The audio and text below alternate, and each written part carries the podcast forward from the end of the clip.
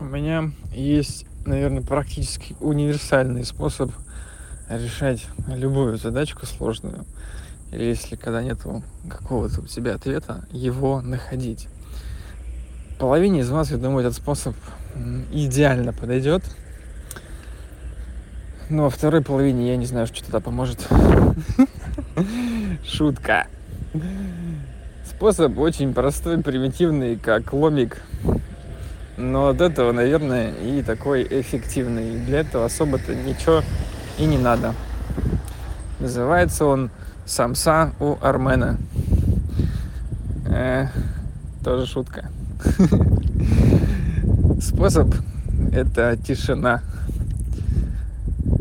Когда у нас э, нужно принять какое-то решение сложное – или непонятное. Мозга не хватает, наших знаний, опыта предыдущих не хватает. И здесь, чтобы принять какое-то гениальное решение, э, нужно подключить какие-то большие силы, чем вы, и единый. Нужно расшириться. То есть подключить, так сказать, сверхразум наше бессознательное. А для этого мы что делаем? Мы отключаем мозг когда мозг отключается,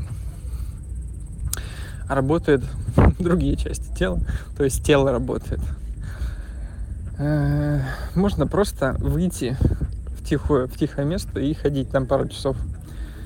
Я так делаю часто. То есть я просто начинаю ходить, и у меня начинает мозг думать. Сам крутить какие-то мысли, я не мешаю ему, там не подкидываю никакие идеи, может быть, чуть-чуть там что-то направляя, когда понимаю, и записываю все заметки.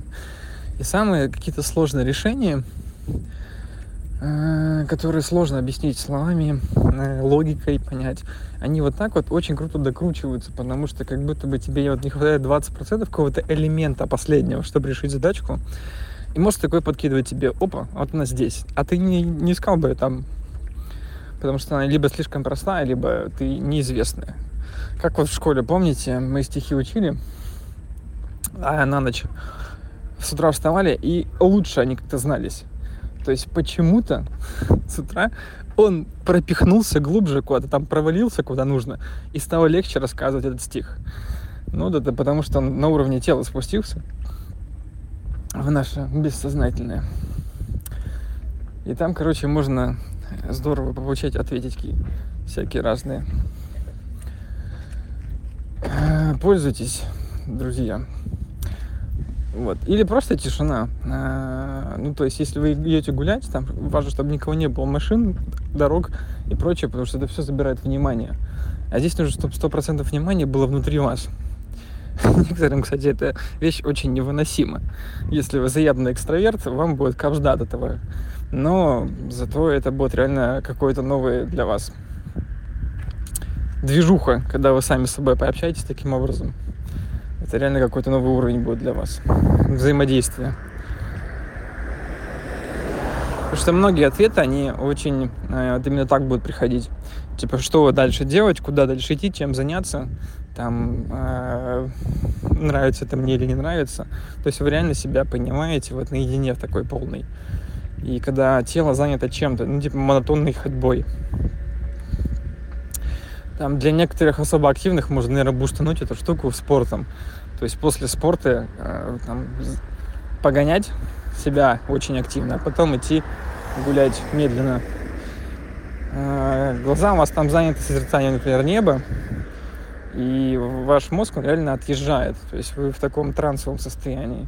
И вот этот транс, он медитативный, и в принципе вот крутые всякие э, гуру и техники, они через вот это состояние многое могут вам пропихнуть.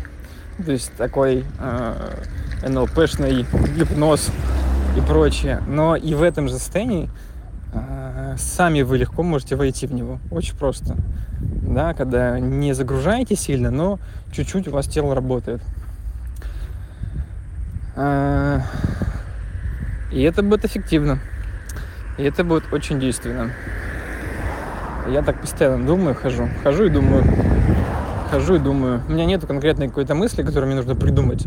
например, но я понимаю, что что-то мне сейчас не нравится, но не знаю что. А что я хочу, тоже не знаю. То есть, ну, такое полное непонимание.